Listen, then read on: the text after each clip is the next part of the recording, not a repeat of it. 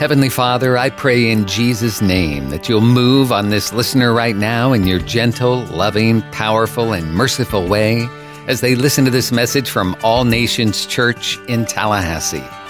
Amen. This morning we have a real special treat in store for you. You've been hearing this for several weeks now. Been talking about my friend Maury Davis and Pastor, would you come? Maury and I met when he was an evangelist. We think it was in 1988. So it's about a lifetime ago. A lot of you in here weren't even alive then. But Maury and I were. We go way, way back. He came to a church I was pastoring in Arkansas City, Kansas, and we held revivals from uh, usually it was Sunday to Wednesday. He'd share his testimony on Sunday night and then just preach the word the other nights. God did amazing things. That little church grew from about 20 people in 1986 to over 500 in 1993. It was an amazing thing, and Maury was a part of that growth and helping us reach that community.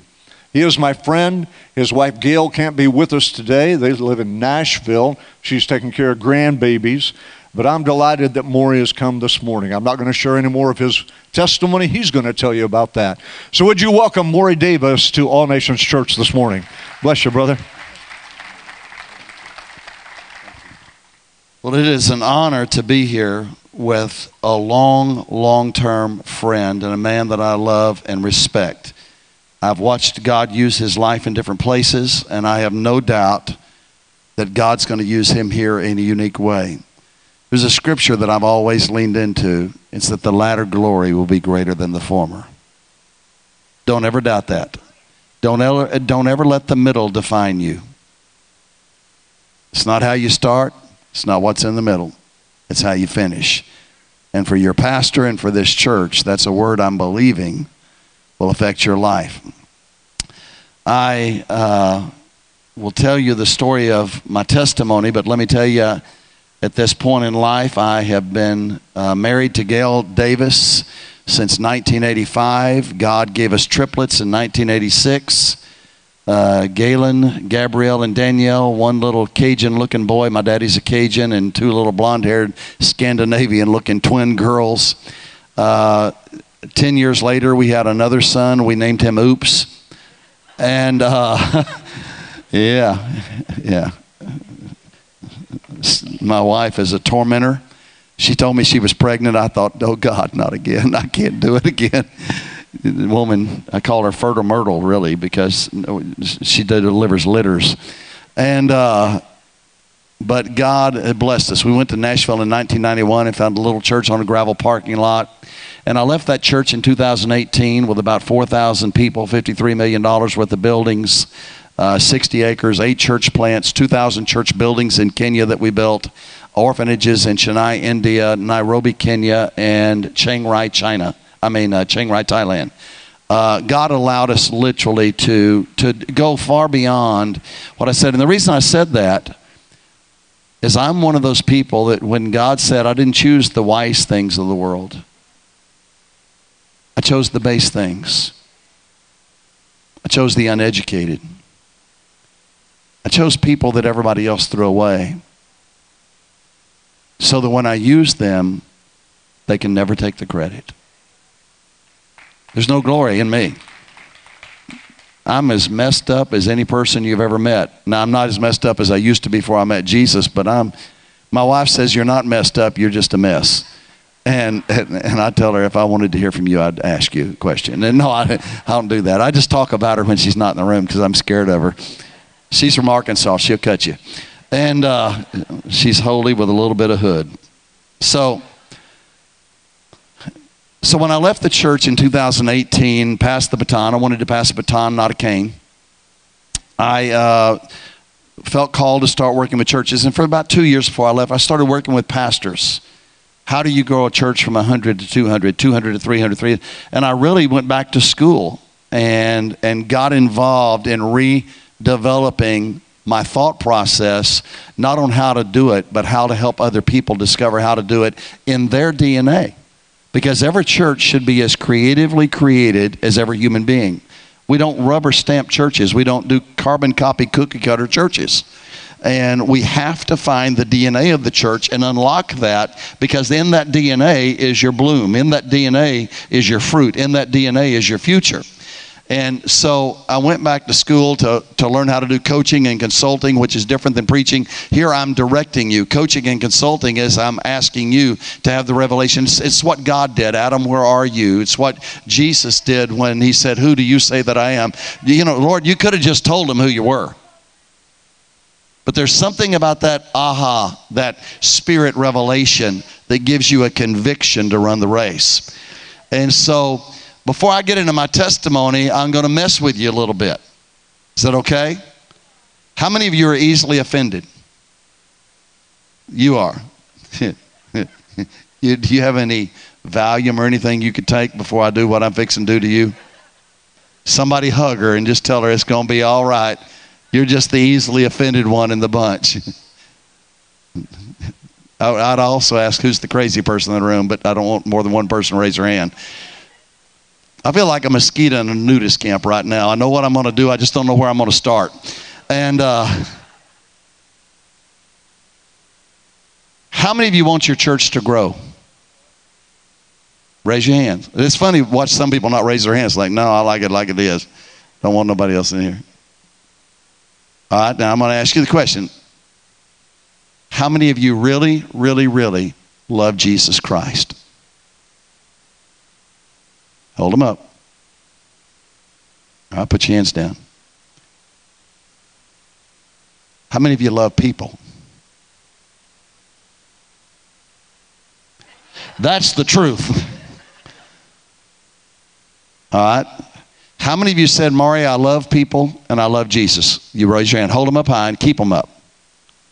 I want everybody that has your hand up, if you brought a visitor, keep your hand up.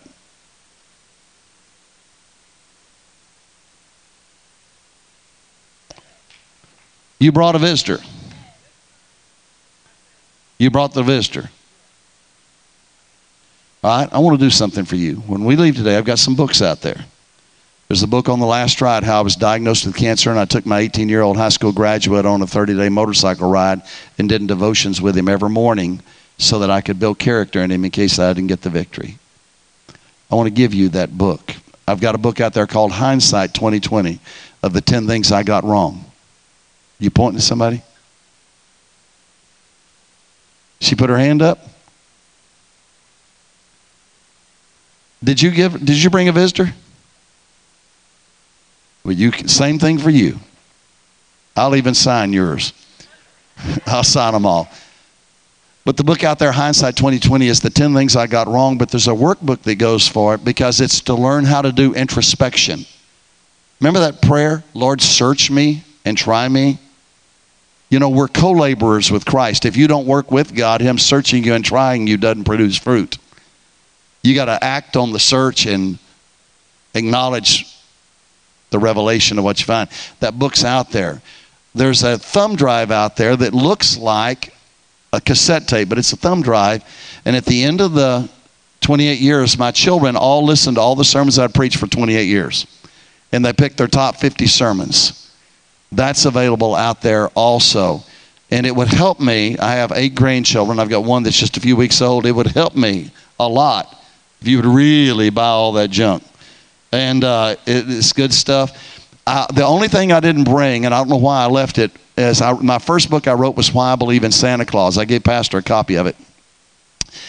I wasn't raised in church, and so the first time I went to a Pentecostal church and it came to Christmas, somebody went all berserk about the church put up a Christmas tree in the lobby.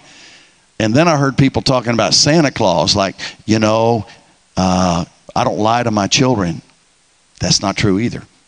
All parents lie to their kids. You lied to your children. Any of you dads ever said, got your nose? What do you think that made the kid think they look like? your mamas, biggest liars of all. If you do that one more time, come on. I don't want you to take a nap. I just want you to lay here quietly and watch this show this afternoon in this cool room with a blanket on you on this couch. I'm not asking you to take a nap. Just lay there, baby. yeah, come on. but I gave Pastor a book, you can go to my website, maurydavis.com, if you want to order one, or go to Amazon. And uh, I personally believe that Santa Claus was the greatest Christian that ever lived. Most people don't know that. Little boy named Nicholas that lost his parents, became a bishop, gave away his money, made the, the first person that ever made the statement, the secret of giving is giving in secret, was St. Nicholas. Was imprisoned for five years during the Arian controversy because he would not deny the infallibility of the Word of God. Uh-huh. Was involved in writing the Nicene Creed. You ever read the Doctrine of the Trinity? St. Nicholas wrote some of that. His principles of generosity have changed lives. I have been in dung huts on the Masai Mara. Pastor, you've been there. I have been in Burma when they were killing Christians and preached underground in the church with two or three guys that were willing to put their life on the line to get the gospel into that horrible, brutal nation of what they're doing to Christians. I've been places they've never heard of Jesus. They've never heard of James or Paul or Peter. I've never been anywhere in my life from the dung huts to the jungles of Indonesia that they didn't know about Santa Claus. And if you know the story, when somebody says, I don't believe in Santa Claus, you can use the scripture. Brethren, I would not have you ignorant and ashamed. I encourage you, stop by. Let me meet you, each and every one in January of 1975, I was 18 years old. I know for some of you that's beyond your imagination, and, uh, but it doesn't seem like that long ago. I had been in a military academy in Roswell, New Mexico for two years because I'd become a drug addict in junior high through my ju- sophomore year of high school. So, my junior and senior year of, of high school, my dad sent me to a military academy in Roswell, New Mexico, where in the military academy, I stayed totally straight no drugs, no alcohol because there are aliens in Roswell, New Mexico, and I didn't want to have a bad experience out there. But I came back to Dallas in the summer of 74, and by January of 75, I'm a speed freak. You would call me a meth addict today. I'm 133 pounds, I'm strung out. And you say, What happened to you? You can put a person in a controlled environment, but until there's a heart change, there's no destiny change. There has to be an internal change to change the destiny of a person's life. And I'm strung out. My natural father, who's about as tall, almost as tall as Pastor Dow, uh, called and said, I want to talk to you. He came over to my apartment where I was living and he passed my brand new Cadillac and my Mustang and my Ford Fairlane 500. I was 18 years old. I was running hard and flying high. My dad stepped into the apartment, bloodshot eyes, drunk as he had been most of my life, sat down and began to confront me with the life that I was living and the road that I was on. And his dad confronted me with those things. I just sat there like so many young people do, saying, Let's get this over with. I'm sitting here outside respectfully, but I'm not hearing you. I'm not listening. I'm going to, I just need you to get this out of your system, get it over with. And my dad, realizing that your, my son is in grave danger of destroying his whole life, did something I never thought my dad would do. He said, Maury, I want to talk to you for a moment about God. I did something I never thought I would do. I slammed my hand down and said, Dad, wait a minute. You don't know me very well, and you haven't been around very much in my life. So let me tell you something about your son that you don't know. I don't believe there is a God. I remember thinking if there's a God, he'd have done better than a daddy like you. You divorced my mother when I was five years of age. You've been married six times and failed in marriage six times. You've climbed your way to the top of the business world over and over and over again, only to drink your way to the bottom over and over and over again. How many Friday nights did your sons come out and sit on the front porch and wait on daddy to get home to pick us up? And when the sun would go down, mom would come out and say, Boys, come in. Your daddy ain't going to make it this weekend because you couldn't get past the beer joint to pick up your own kids. You say, Maury, how can you be raised in the South and not believe in God? Number one, my stepdad, who adopted me and gave me the name Davis, had a lake house. And every one of our Sundays was spent at the lake. If you want to know who your God, who your God is, tell me where you are on God's day. You know, the word Sabbath day that we're supposed to keep holy, like the tithe is holy. Anything that the Bible says is holy, you know what that means in English? Not yours. This is the one day you don't get to make a decision. Isaiah 58 says the Sabbath day is when you turn your foot from your own pleasure. I didn't go to church, didn't hear the gospel, didn't learn it in school. Our nation is so unbelievably confusing. Why is there so much violence? Why don't people love each other? Why don't people respect each other? Maybe when you started teaching the theory of evolution, you taught people that they need to act like animals. Maybe when you took God out, you let the devil in. Maybe when you devalued life and made abortion a matter of women's health, like the flu, maybe you changed the value of human life. Say, Mark, what about the church? In 18 years, I had never been invited to the church. Not one time. Because people that go to church don't want people like me in their church. That whosoever will is good for God, but maybe not so much for church folks. We want that one, but not that one. We want them, but not them.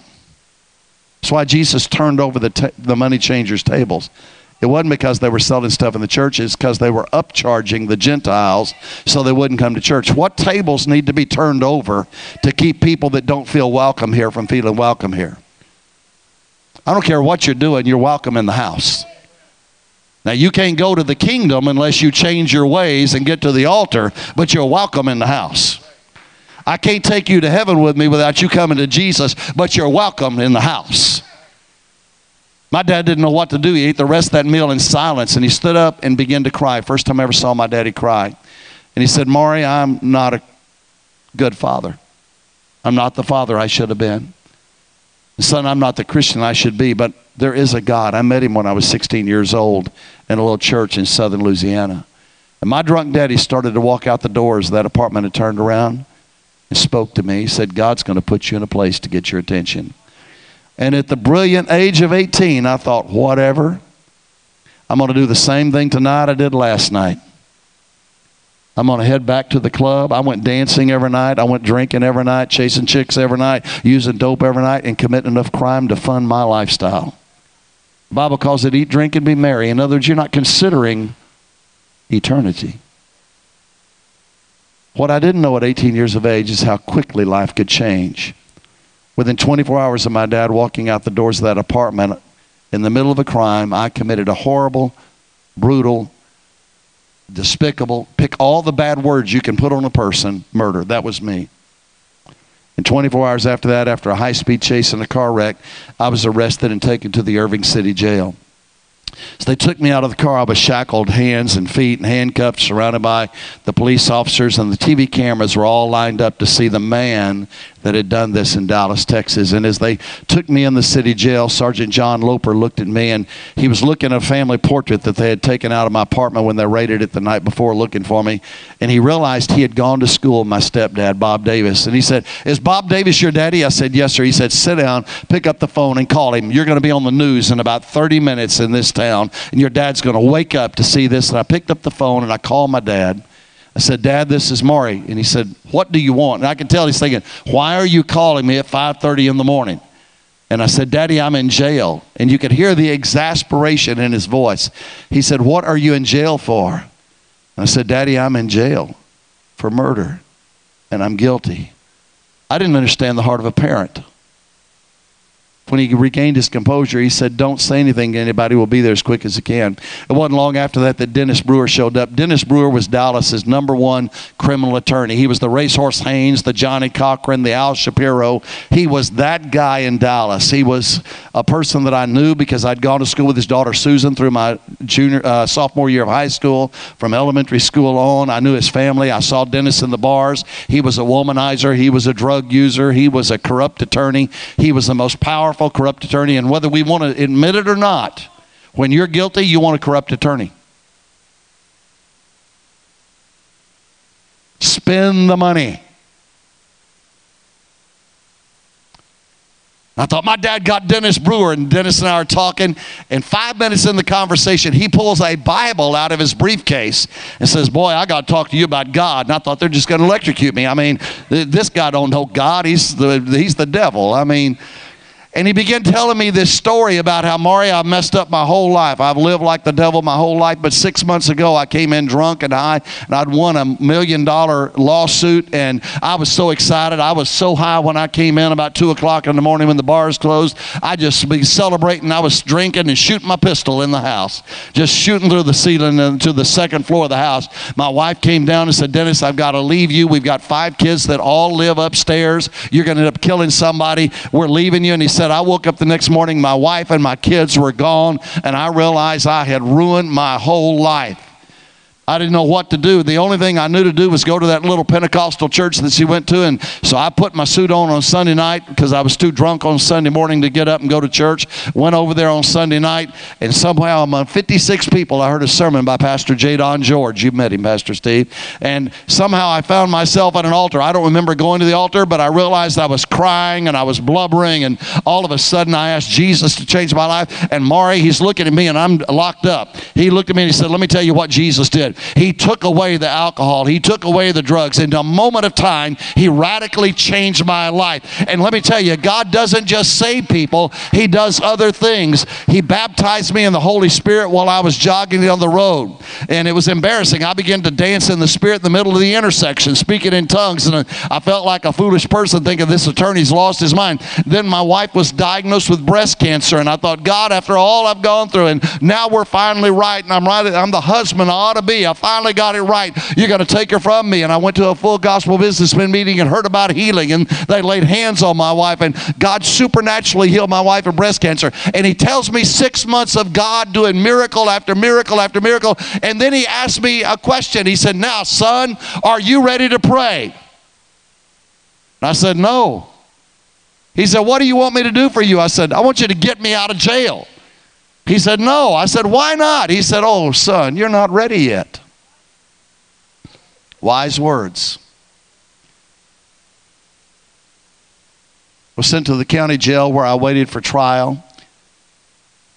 And sobriety set in. I'm not talking about detox. That's a that was that had already happened.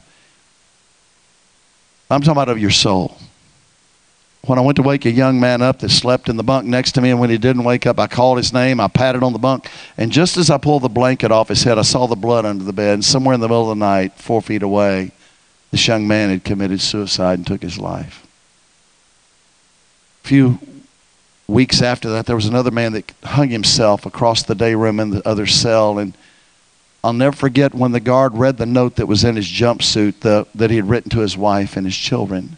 I remember the whole thing, but I remember the last phrase. It was like it scarred my mind. It said, I'm sorry for all the pain that I've caused you. You'll be better off without me. I can't take it anymore. I remember standing there holding onto the bars, looking at the guards, cutting him down, and reading that to each other. And it hit me when do I write that letter to my mother and my father? I'm sorry for all the pain and the shame that I've caused you. I can't take it anymore. You'll be better off without me. Finally, every time I saw that attorney, he'd say, Are you ready to pray? I finally got ready to pray. Sometimes we help people before we should. Sometimes you need to leave them in that mess. I don't know how to pray. Somebody said, You pray in the name of Jesus? Nah, didn't know him. Did you pray in faith? Nope. I prayed in total doubt and unbelief. Here is my prayer God, if you're up there and you come down here and prove yourself to me, I'll serve you for the rest of my life. God would expect me to pray in the name of Jesus today, in the name of faith, because I now know better. But God meets people where they are. So that's kind of a shallow prayer. No, it's the best I had. If you're real, prove yourself to me. Do you know the most insane people on earth are backsliding Christians? you know better, and you're going to go to hell? For what? Uh huh. every kind of preacher began come talk to me in the world. Pastor George came and he said, I understand you prayed. I said, yeah, whatever. And I'm still, I'm crazier than a bedbug. He said, I'm going to lay hands on you.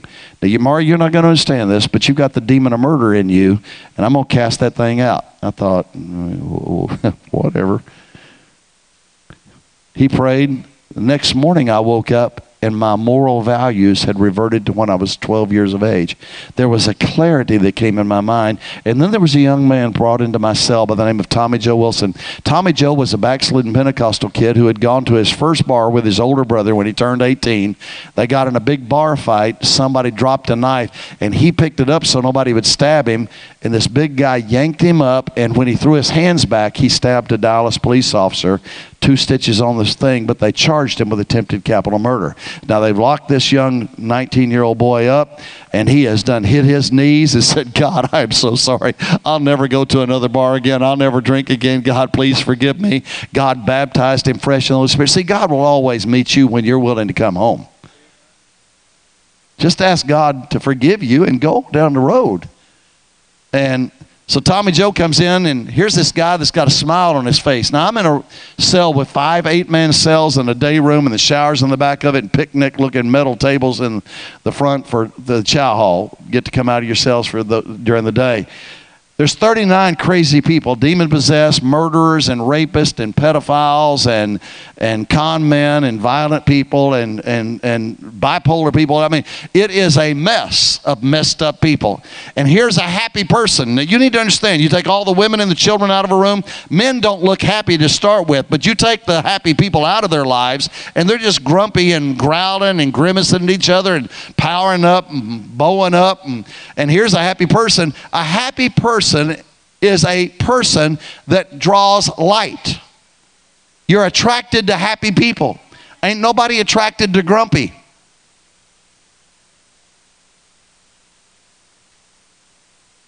I'd hang out with him. He said, You want to study the Bible? I said, Nah. But my life went downhill. The psychiatrist that evaluated, me, Dr. Grigson, uh, said I was a homicidal maniac and would kill people the rest of my life and gave me the worst psychological report in the history of Dallas, Texas prior to 1975. And I went and sat on one of those tables. I put my head in my hands. I thought, am I crazy? Do I not even know myself? Am I that? And Tommy put his hand on my shoulder and said, Maury, listen to me. Everything's going to be all right. It wasn't long after that that the district attorney got a letter from my attorney, and my attorney shared with me, I asked the district to just plea bargain for 50 years so they don't try to put you in the electric chair. I thought, I'll be 68 years of age. I'm not going to live 50 years in here. It's not going to last that long. And I can tell you that as I sat down on that table, Tommy put his hand on my shoulder and said, Maury, everything's going to be all right. It wasn't long after that that the district attorney tore the plea bargain up and let me know he was going to try to put me in the electric chair.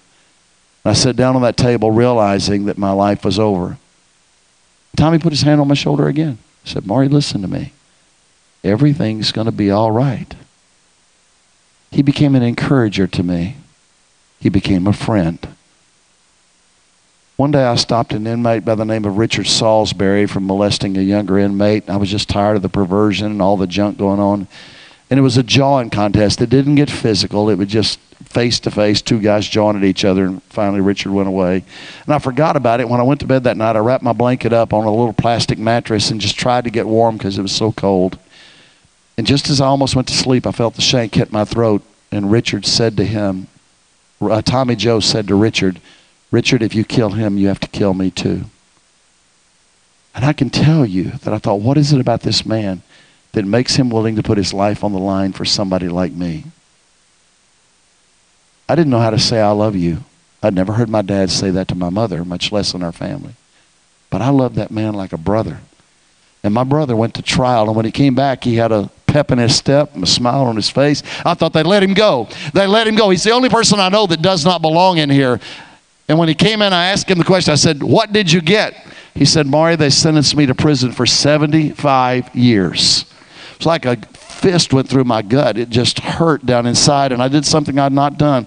I went and I laid down in my rack, and as I pulled the blanket over my head, and I began to cry because my friend's life was over. He's not ever going to get out, and this man deserves to be out. He didn't do anything intentionally, he didn't stab anybody on purpose. The police officer testified he didn't even know he was a cop. I mean, he was in plain clothes and this is unfair. And as I realized his life was over, it dawned on me if that's what they did to him, you're going to the electric chair. And it hit me the revelation, the reality. You're never walking outside. You're never going to see the sun come up in the morning. You're never going to see the moon and stars at night.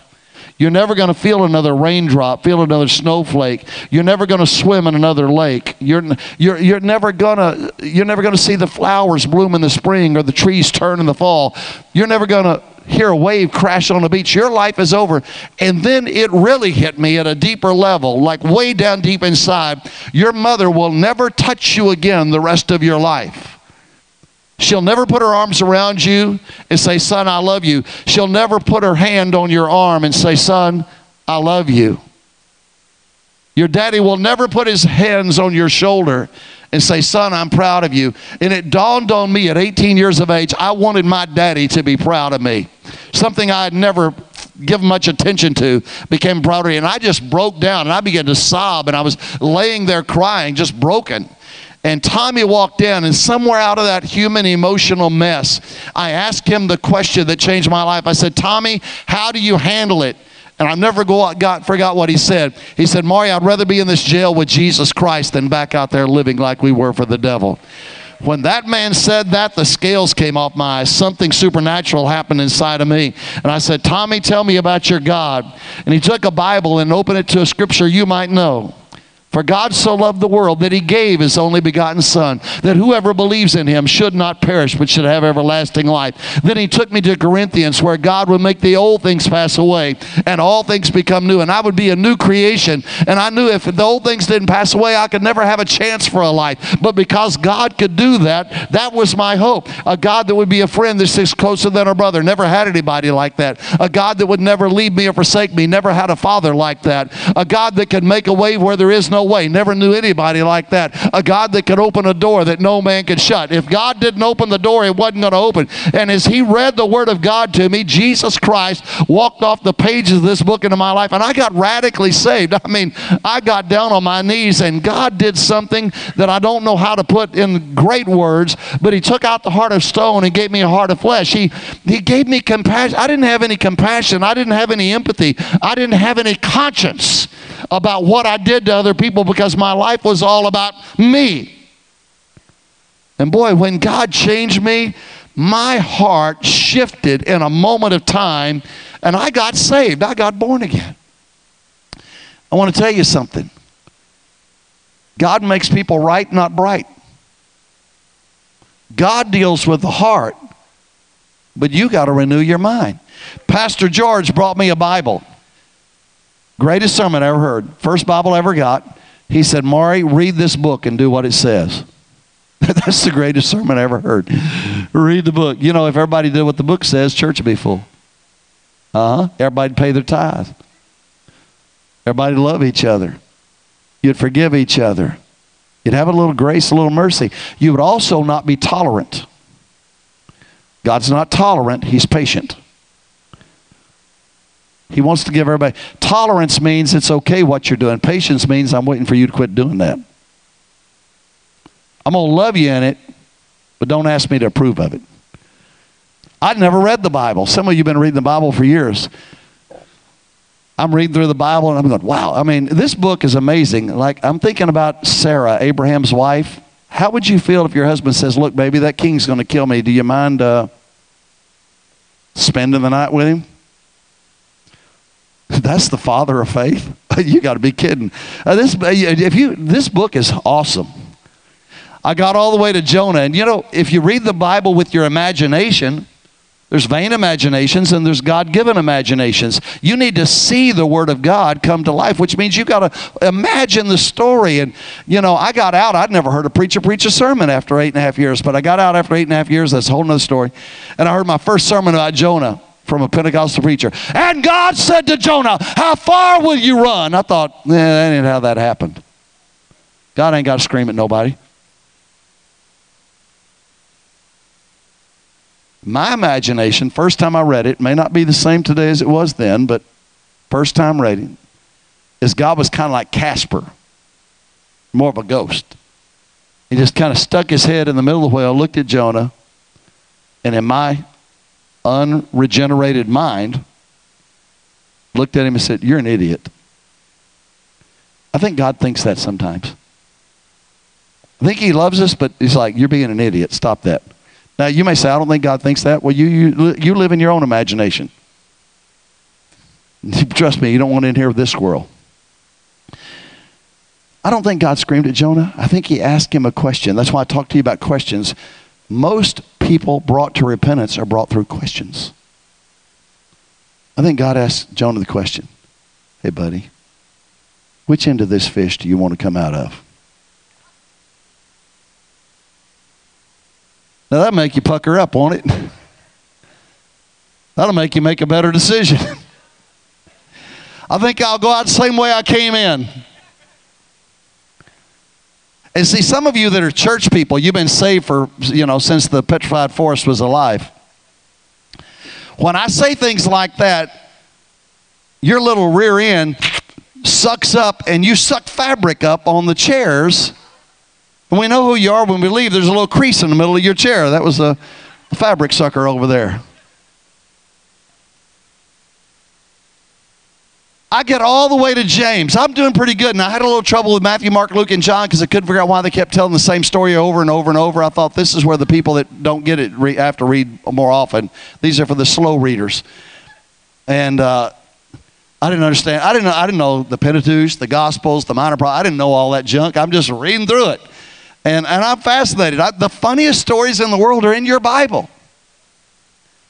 And uh, how many naked women did Jesus talk to? He's the only preacher who could get away with that. Uh huh. He was, uh, you know, naked people in graveyards, naked people caught in adultery. I mean, a woman at the well. I told uh, pastor's wife this morning, the woman at the well was Jesus' favorite disciple. You know why? She wouldn't quit. I'm going to do it till I get it right. God can use anybody, won't quit. Mess up as much as you want, just don't quit. I get to James. I hate the book of James. If I could tear one book in my Bible out of the Bible, it'd be book of James. James is the apostle that needs to be slapped by everybody that gets to heaven because nobody wants to do James. It starts out with that crazy scripture Count it all joy when you come into various trials. Like,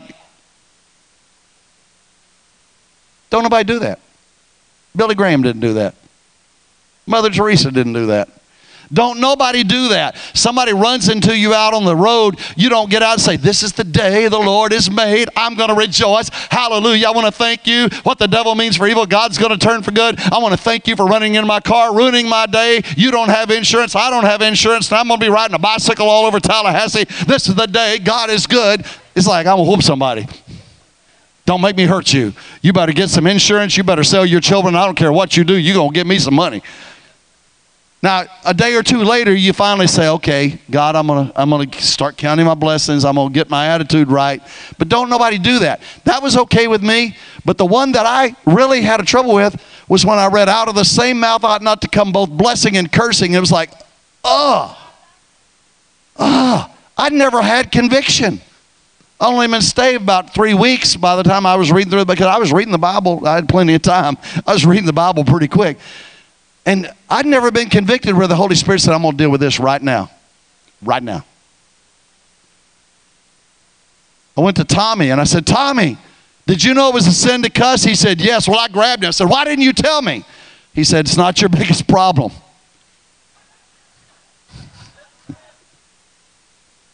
Isn't that amazing how, as Christians, we want to clean God's children rather than let God clean them? Let the Spirit say, I'm going to deal with this now and I'll deal with that then. Yeah. I said, Tommy, I got to quit cussing. He said, let's pray. I said, I don't want to pray. I want to quit cussing. I cussed when I prayed. I'm sure y'all that traumatizes y'all, but I mean, and it wasn't the little words, it was the big, deep, bad ones. And I, I didn't think about it. And he said, What do you want to do? I said, I want you to hit me. That's how my dad corrected me. I thought that's how you fix somebody, hit them. And he said, That's your. You, do you know how many fights you have? I said, Tommy, we're in jail. We're going to have a lot of fights. You got to fight for your manhood. You got to fight for what's right. Got to defend the weak. I mean, all this stuff. He said, you just like to fight. I said, I do. I love to fight. And uh, I said, if you love Jesus and you love me, you'll hit me. He said, okay. I'm standing there. I said, he hits me right here on this shoulder. I don't bruise easy now. I should have bruised easy then. And he hit me hard down to where it bruised. And I looked at him. It made me mad. I said, thank you. Walked off. Thought I asked him to do that. I shouldn't have been cussing. My bad. Later on that day, I'm talking to somebody and I don't see him, and he hits me on the bruise and it knocks me off my game. And I catch myself and I start at him. I'm going to give you women an understanding. If your man gets hit and he says, Please don't hit me, you're married to a sissy. The Bible says act like men. There is a biblical definition for manhood, and it's not acting like a sissy.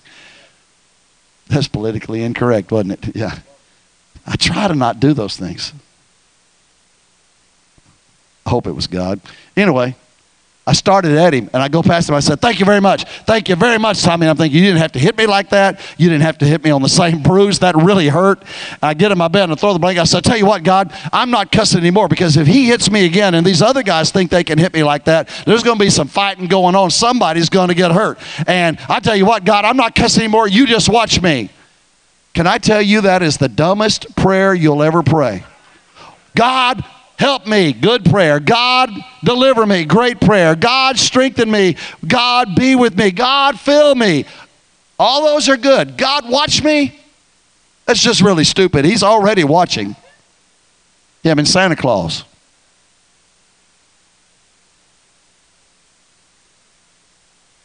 next morning, I'm in line. I don't even know why I'm talking.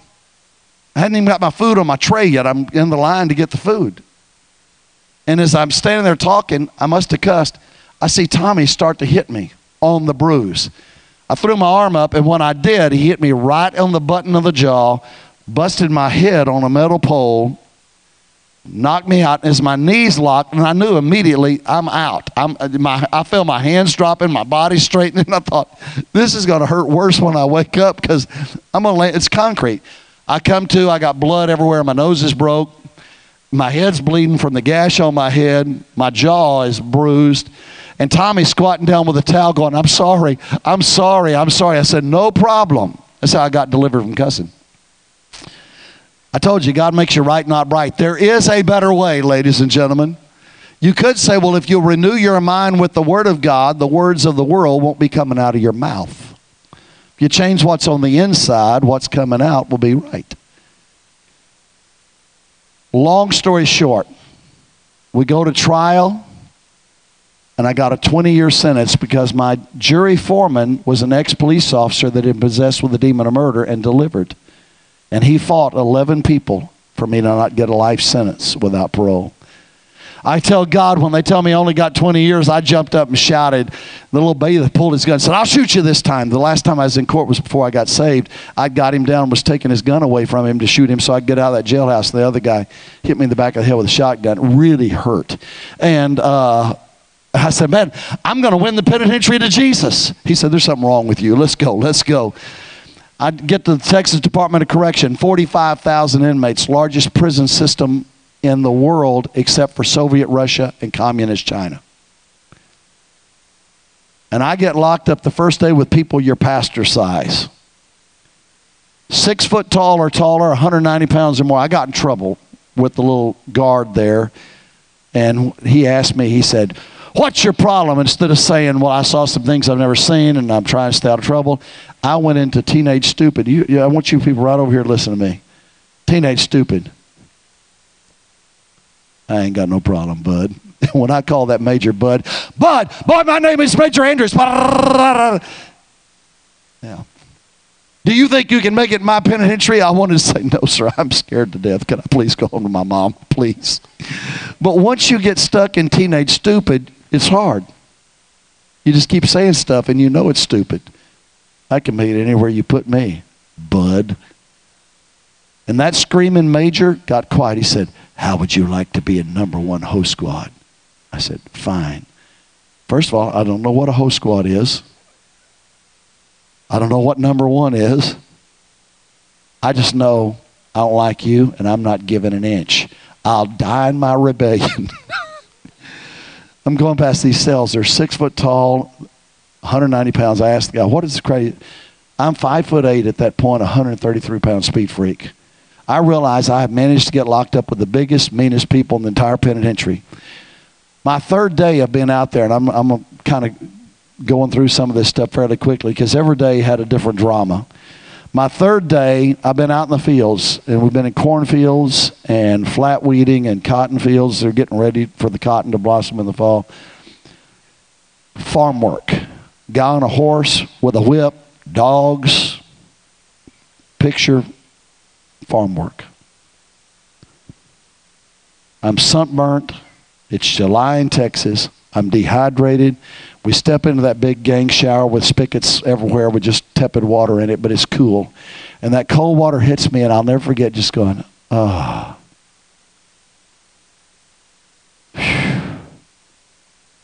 And I hear this voice beside me Hey, Davis. I thought, this is it. Pervert in the shower. Knew this day was coming. How I handle this will determine the next 20 years of my life. And when you're the Chihuahua and the Doberman pin, you, you, you bark. What? What? You want some of this? What? What? And the guy says, Man, be cool. Me and the guy's been talking. We like you. And I look around at 23 other big old guys soaping up, looking at me. I thought, Oh, Jesus, Lord God, have mercy. He said, You stay in so much trouble. We don't hardly have to do any work at all. And I thought, I said, I'll keep that going, bro. And what the devil means for evil, God turns for good.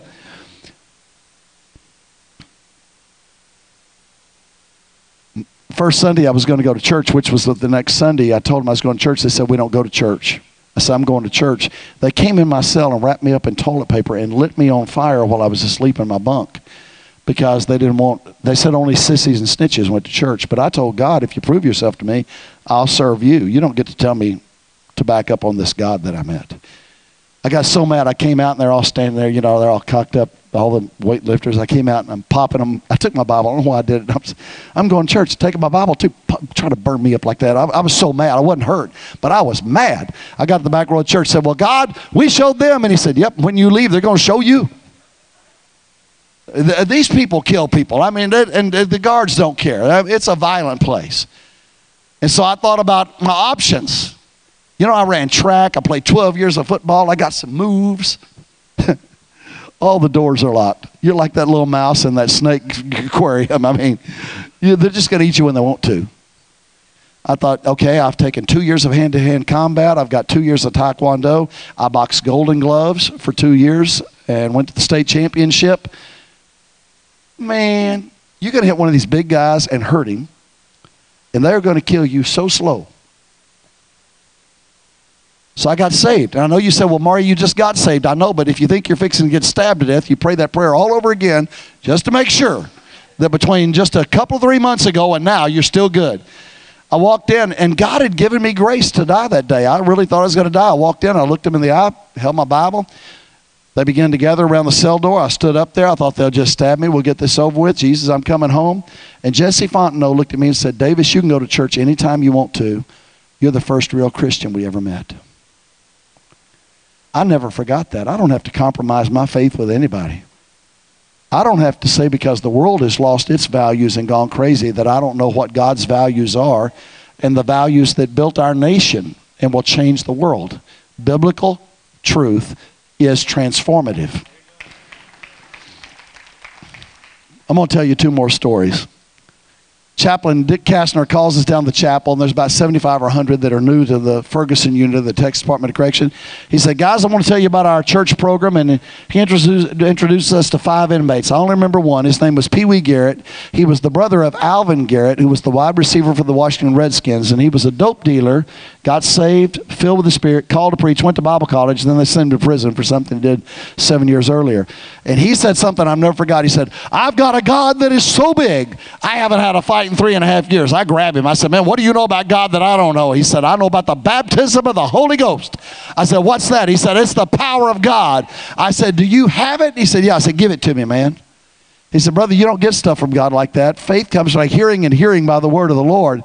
And if you'll come to my Sunday school class Sunday, I'll teach about it. I've never been in Sunday school, didn't know how to go, found out how to go. It was a room where the inmates got their GEDs. They had a little desk in it to, for the training. They set me down front row and center, kind of where you are. And I'll never forget, it's packed. There are people standing around the walls. He said, Before we begin today, let's pray. I'd never been around Pentecostal people. Bowed my head, clasped my hands, closed my eyes. Violated the word. Watch and pray.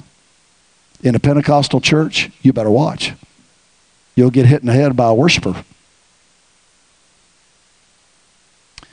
I thought he would say, Jesus, help us to understand your word today. Open our eyes to see and our ears to hear. Give us hearts that are receptive to the, the seed of the word. Let our soul be fertile. But he doesn't do that. He goes off, God, in the name of Jesus Christ.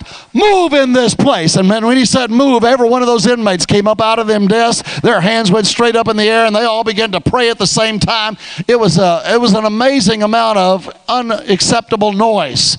And as they're all praying here, God do this, God do that, God send the wind, God send the rain, God, they're bouncing, they're praying, they're going at it. And all of a sudden they begin to speak in other tongues. I have no idea what's happening. I'm scared to death. I, I'm, I'm, I'm tormented. I look down, my knuckles literally are clasped and they're white.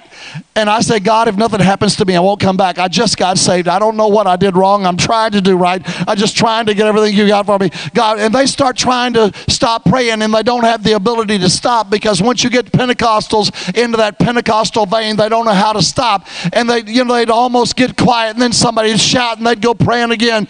And it's like a choo-choo train. Shh, shh, shh. Do you know Pentecostals don't understand what the word amen means? Amen means we're done. The rest of us can go to lunch. The rest of us can go to breakfast. The rest of us can go do something. It means God quit listening to you because you said, God, I'm done. Amen. But you don't know how to end your prayer, so you say, Amen. Glory to God. No, you shut up. You said, Amen. You, the rest of us are tired of praying. We want to go eat. They finally stopped. These guys are sweating. I don't understand intercession at that point. I don't understand anything. I just know they've been crazy. He says, open your Bible to Acts chapter 2, verse 1. So I, you know, go to the front of the Bible to find out where Acts is because I don't know where anything is. And I get to Acts chapter 2, verse 1. And, you know, I'm over there looking at it. And when the day of Pentecost had come, they were all together in one place and in one accord. Pentecost. I wonder what that is. I thought he was going to tell me the day Pentecost is a feast day for the Jewish nation. This is what it represents. It's two days back to back, which was an abnormal celebration of one of God's religious holidays. He starts going, The Bible Hmm, uh, says in Acts chapter 2, verse 1, uh, that when the day of Pentecost had come, uh, they were all in one place uh, and they were all in one accord. Uh, and all of a sudden, uh, I said, all of a sudden, there came a sound from heaven.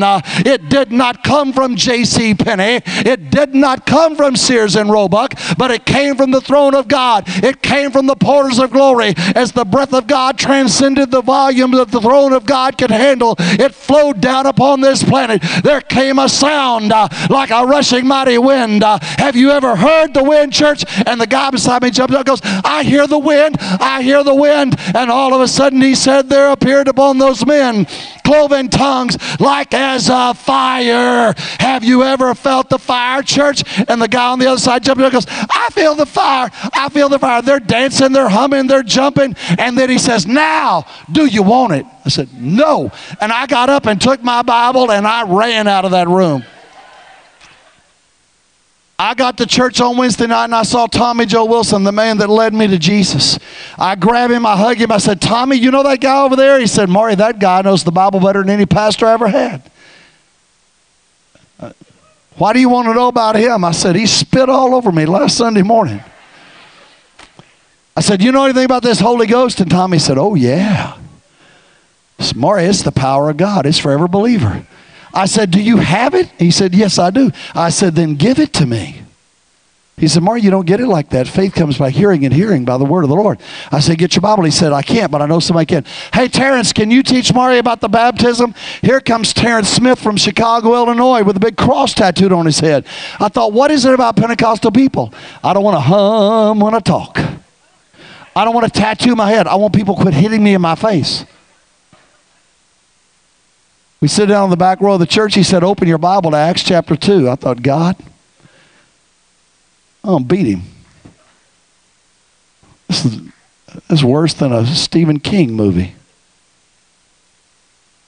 But you know what? 45 minutes later, as he walked me through the Word, I realized that the power of the Spirit of God, the same Spirit that resurrected Jesus, empowered him in the wilderness, was available to me. And my faith came up. I said, I'm ready to pray. He said, You ready for it? I said, I'm ready. He said, Hang on. Hey, Pee Wee, come on. He's ready. So here comes the people of that Sunday school class. They get me in the back of the church, they're about this big, and they make a circle.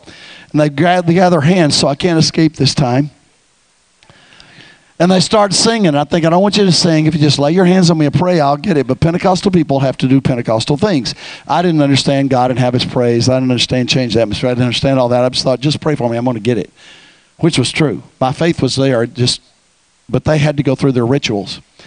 And see, we're Pentecostal, we're in the Spirit. Some of that stuff's just a, a ritual. If somebody says, I'm ready to pray, just pray. That's free today. Then they, they start praying. Their hands are up. They're praying in tongues. And it's amazing. I'm standing there thinking, okay, if y'all just lay your hands on me, I'll get this thing.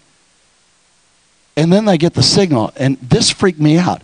These guys are, I mean, they're in tongues. They're going, they're bouncing and they stop like this, like those schools of fish that all turn at the same time, or flocks of birds. Is like, I thought, man, I missed the signal. Who gave the signal? I don't, I don't understand the moving of the Spirit of God.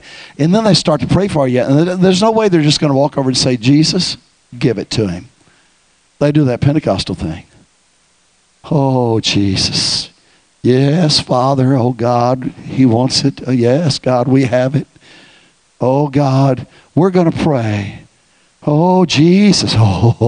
Oh, glory to God. God, we love your presence. Oh, Jesus, this is the moment for this young man.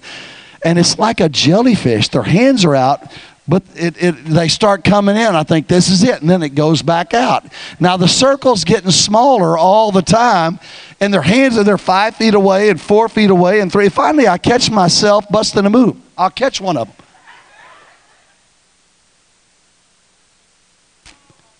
And then they get the signal. They all jump on me at the same time. And just like that, God baptized me in the Holy Spirit. And I began to speak in other tongues. And I was so, I was tremendously filled with the Holy Spirit. I don't want to say this, and I want you to hear my heart. I prayed in tongues this morning. I prayed in tongues yesterday. I prayed in tongues during the worship service. I am grateful to God for all the gifts of the Spirit and the gift of tongues. But can I tell you that something was more important that happened to me that day? I'd already watched people come to church and walk out the doors of a church after making commitment to Christ that three months later weren't in church. And I was afraid I was going to be one of those people that didn't keep their word. That day, God sealed me and gave me a spirit of confidence that he that began a good work would finish it. One quick story, and I'm going to give a very simple altar call. December of that year, Christmas Day, they gave me an apple and an orange, my first two pieces of fresh fruit that year. And I will never forget sitting in my cell, my feet straddling a cardboard box, and my Bible open to Luke chapter 2. I didn't know at home my mother was praying. My mother had been saved. My stepdad got saved. My stepdad went and led my drunk daddy to Jesus Christ. God saved every member of my family. Mama's crying as she's looking at the table.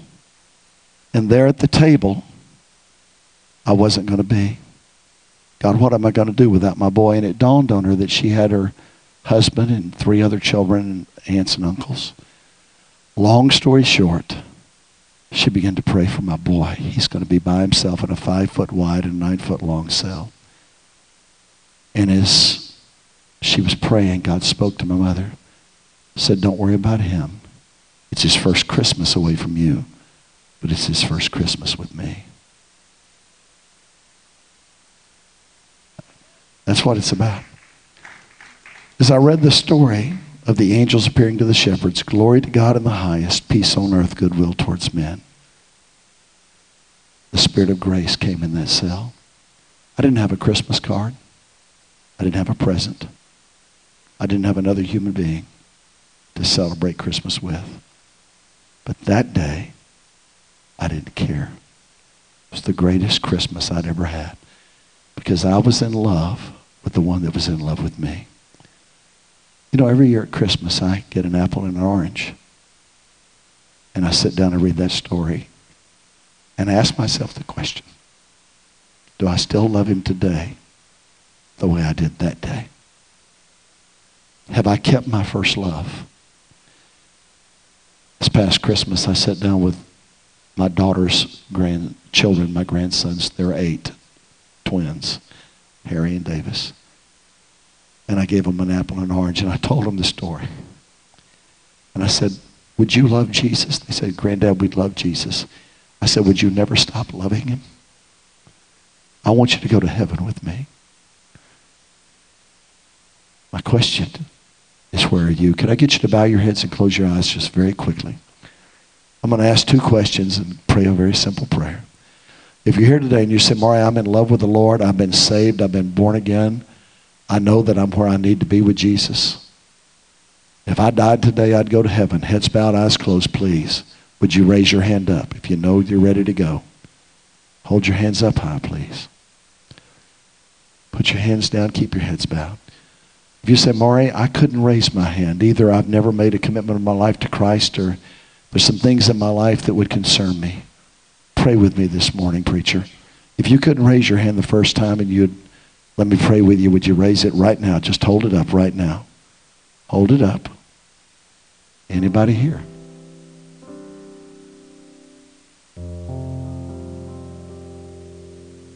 Hold them up a little higher, please. I just saw you two. Come on, all the way up, shoulder up, all the way high. Come on, there you go. There's nobody looking, it's just me. Thank you. Those of you with your hands up, and only those of you hands up, would you look up at me? If your hands are up, look up. I'm making eye contact. You put your hands down. I'm making eye contact with you, brother. Put your hand down. Look at me, brother. You got your hand up. Come on. I'm making eye contact with you. Put your hand down. Jesus said, if you believe in me, that's the beginning. If you believe in your heart that God raised Jesus from the dead and you confess with your mouth, he is Lord, you shall be saved. With the heart one believes unto righteousness, with the mouth one confesses salvation. And so I want to pray with you today, whether you're committing yourself to Christ for the first time or rededicating yourself. I want to pray with you today. And I'm going to ask you to do one more thing. I'm going to ask you to stand up. If you're going to pray this prayer, Jesus said, if you're ashamed of me in front of men, I'll be ashamed of you in front of the Father. Can you stand up if you're going to pray this prayer? Come on, young ladies, young man. Come on. Come on. Come on. Come on.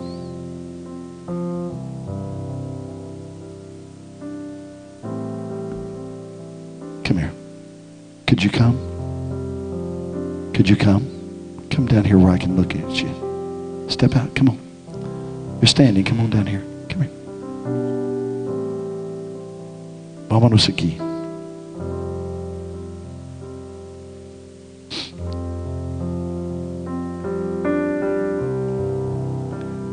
I'm going to lead you in just a simple prayer. Hermano. Simple prayer. The whole church is going to pray it together.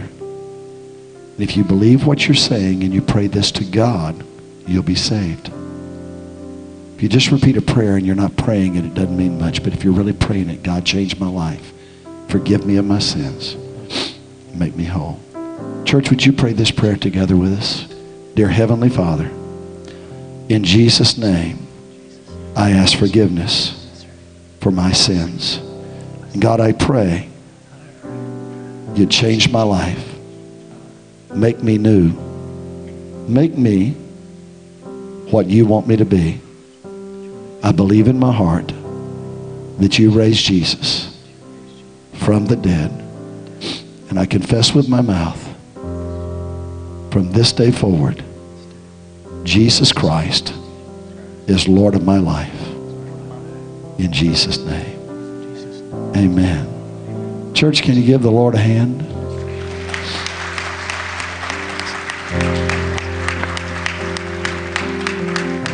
Three things I'm going to instruct you to do. Three things. Thank you, dear. Give me one of those two, please. Three things. Number one, you need to learn to pray. You need to learn to talk to God. Start wherever you are, but talk to God every day. Tell Him what you're grateful for. Tell Him what your needs are. Tell Him where you're hurt. Just talk to Him. Number two, read your Bible. Read your Bible every day. It's your spirit's food. And number three, go to church. Every church has a pastor. Every person needs a pastor. I have a pastor. Even though my pastor died, I went to another man and said, I'm making you my pastor. You have the right to speak into my life, to tell me where I'm doing good, tell me where I'm doing bad. What do you need me to do to be a better Christian? Every person needs that person. If you'll read your Bible, say your prayers, and go to church, you'll not backslide. If you don't do all three of those things, you're going to give place for the devil to come back in again. And so do those things, okay? All right, church, give him a hand. Thank y'all so much.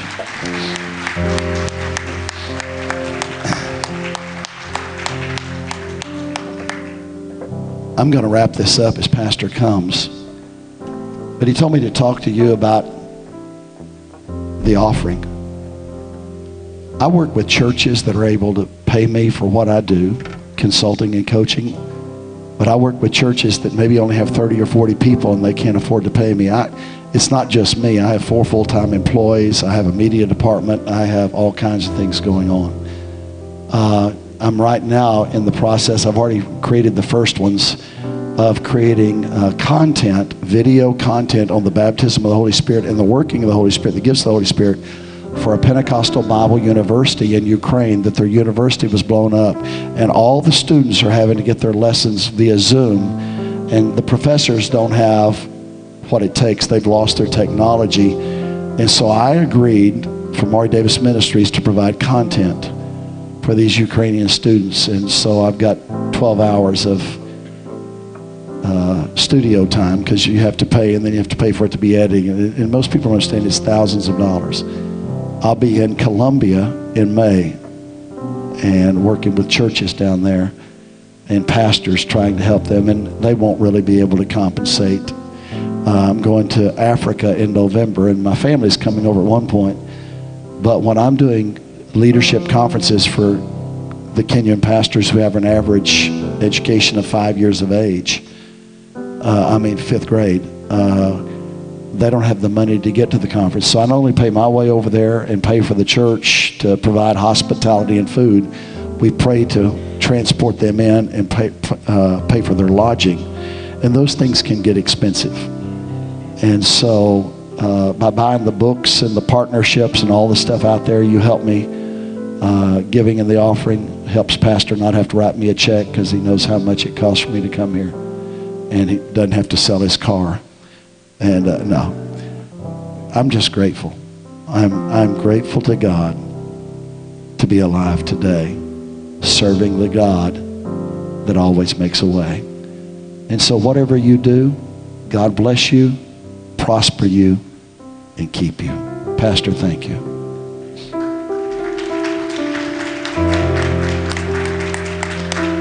Ushers would come this morning, please. If you're writing a check and you want to give to Maury Davis Ministries to help with the things he's just talked about, make it to ANC. The same with your other offerings. This offering in its entirety, 100%, will go to Maury Davis Ministries to help people around the nation and around the world. He is, in fact, serving as a missionary with the things he's doing uh, in Ukraine, in Colombia, in Kenya, and other places across the nation, around the world and across the nation. Father, we thank you for your servant. We thank you that you have used him to stir our hearts, to challenge us, to cause us to rise up in the power of the Spirit of God. I pray that today you would allow us to be a blessing to him as he has been a blessing to us. We give to the kingdom of God today as is expanded through Maury Davis. In Jesus' name. God bless you as you give this morning. We love you. Yvonne and I appreciate each and every one of you. We're so glad that you're here. We encourage you to come back on Wednesday. We have small groups for every age level on Wednesday night, and God's going to do a good thing in your life then as well. When you're finished giving, stand with me, please. May God bless you and keep you. May He cause His face to shine upon you. May you understand His ways and flow in the power of His Spirit. May He guide you and direct you every day of your life. And may at all times and in every place you be a witness to the King of Kings and the Lord of Lords. God bless you. We love you. You made it to the end of the message, and now what? Is God leading you to make a change? Are you needing a good church home where you can grow and help others grow as you fulfill your part in the body of Christ? Then we invite you to join us at All Nations Church on Sharer Road in Tallahassee, a multicultural church founded on the truth of God's Word and the power of the Holy Spirit. Our Sunday morning service is at 10:30 and Wednesday night service at 7, plus youth group and kid power and small groups and more. For more information, visit our website, allnationstallahassee.com.